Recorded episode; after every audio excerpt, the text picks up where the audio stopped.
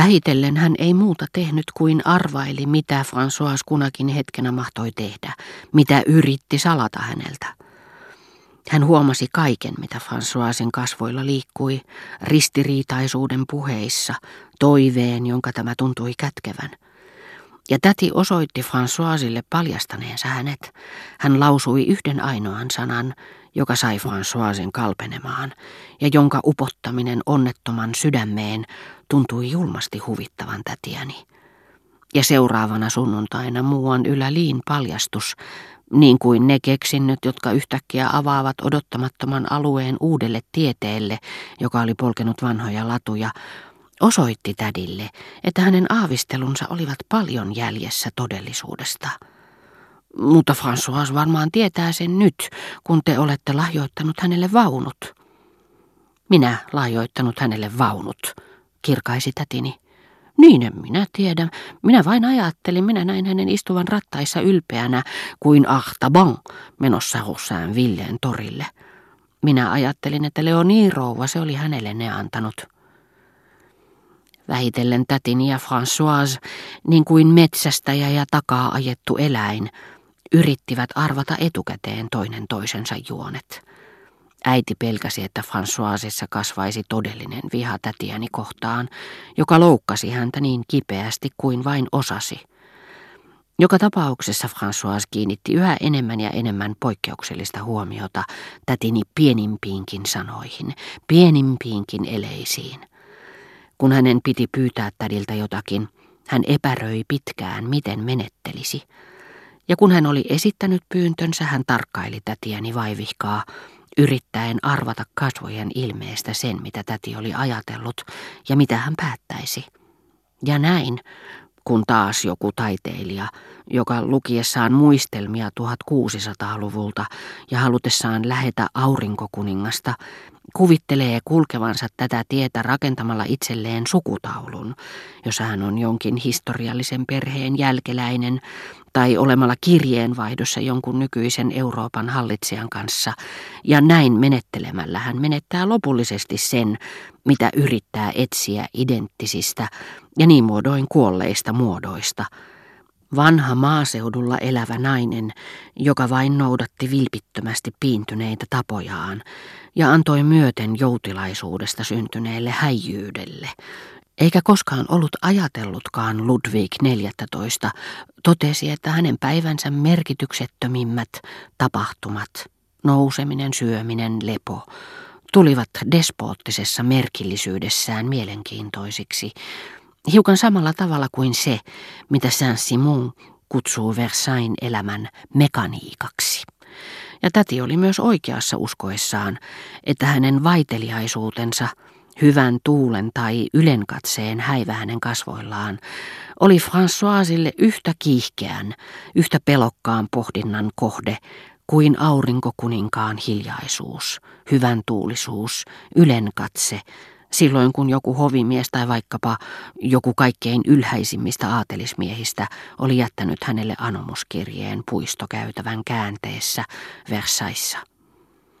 Yhtenä sunnuntaina, kun tätiäni olivat käyneet tapaamassa sekä kirkkoherra että Yläli, ja kun tätini sen jälkeen oli levännyt, me olimme kaikki menneet sanomaan hänelle hyvää yötä, ja äiti valitteli sitä, että huono onni aina satutti hänen vieraansa samaan aikaan. Ikävä, että taas kävi niin kuin kävi Leoni, hän sanoi hellästi. Sinun kaikki vieraasi tulivat yhtä aikaa. Tämän isotäti katkaisi sanomalla hyvää yltäkylläisesti, sillä siitä saakka, kun hänen tyttärensä oli ollut sairaana, hän oli luullut, että hänen piti kohentaa tämän mielentilaa esittämällä kaikki aina parhain päin. Mutta isä puuttui keskusteluun ja sanoi, nyt kun koko perhe on koolla, minä kerron jotakin, ettei minun sitten tarvitse kertoa erikseen jokaiselle. Minä pelkään, että me olemme joutuneet huonoihin väleihin Le Grandinin kanssa. Hän tuskin tervehti minua tänä aamuna. Minä en jäänyt kuuntelemaan isän kertomusta, sillä olin ollut hänen kanssaan messun jälkeen, kun me olimme tavanneet herra Le Grandinin, minä menin keittiöön kysymään illallisen ruokalistaa, joka huvitti minua yhtä paljon kuin lehtiuutiset, ja kiihdytti kuin juhlaohjelma.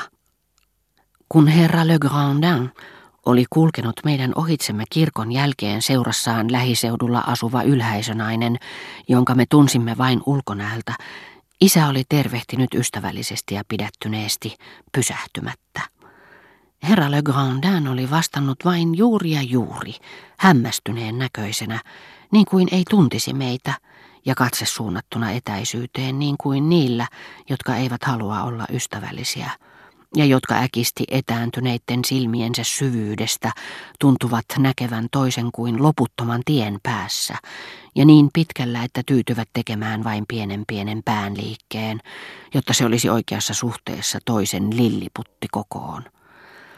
Nainen, joka oli Le Grandinin seurassa, oli nuhteeton ja arvostettu henkilö. Ei voinut ajatella, että Le Grandinillä olisi ollut suhde naisen kanssa ja että hän olisi ollut vaivautunut tultuaan yllätetyksi. Ja isä ihmetteli, miten hän oli voinut pahastuttaa Le Grandinia. Minusta olisi todella murheellista tietää hänen olevan vihoissaan, isä sanoi varsinkin kun hän kaikkien noiden pyhäpukuisten ihmisten joukossa on jotenkin niin kaukana teennäisestä, niin todella yksinkertainen pienessä suorassa takissaan ja pehmeässä solmiossaan, melkein kuin ei tietäisi mitään pahasta maailmasta, ja siitä minä pidän. Mutta perheen kanta oli yksimielisesti se, että isä oli vain kuvitellut tai että Le Grandin tuolla hetkellä oli ollut ajatuksissaan. Isän pelko haihtui sitä paitsi heti seuraavana iltana. Kun tulimme pitkältä kävelyltä, huomasimme lähellä Pont Vieuxtä Le Grandinin, joka pyhien takia viipyi Combreessa useampia päiviä. Hän tuli meidän luoksemme käsiojossa. Tunnetko sinä, herra, lukutoukka, hän kysyi minulta, tämän Paul Desjardinsin säkeen.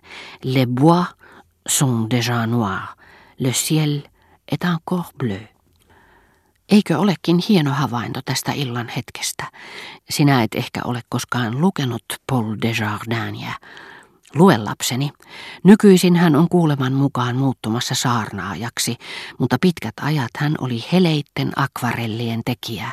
Le bois sont déjà noirs, le ciel est encore bleu. Olkoon taivas aina sininen sinulle, nuori ystäväni, ja niin sinä myös tänä hetkenä, joka nyt lähestyy minua, jolloin metsät ovat jo mustat, jolloin yö on tulossa, pystyt lohduttautumaan minun laillani taivaalle katsellen. Hän otti taskustaan savukkeen, tuijotti pitkän aikaa taivaan rantaa. Hyvästi ystävät, hän sanoi äkkiä ja lähti.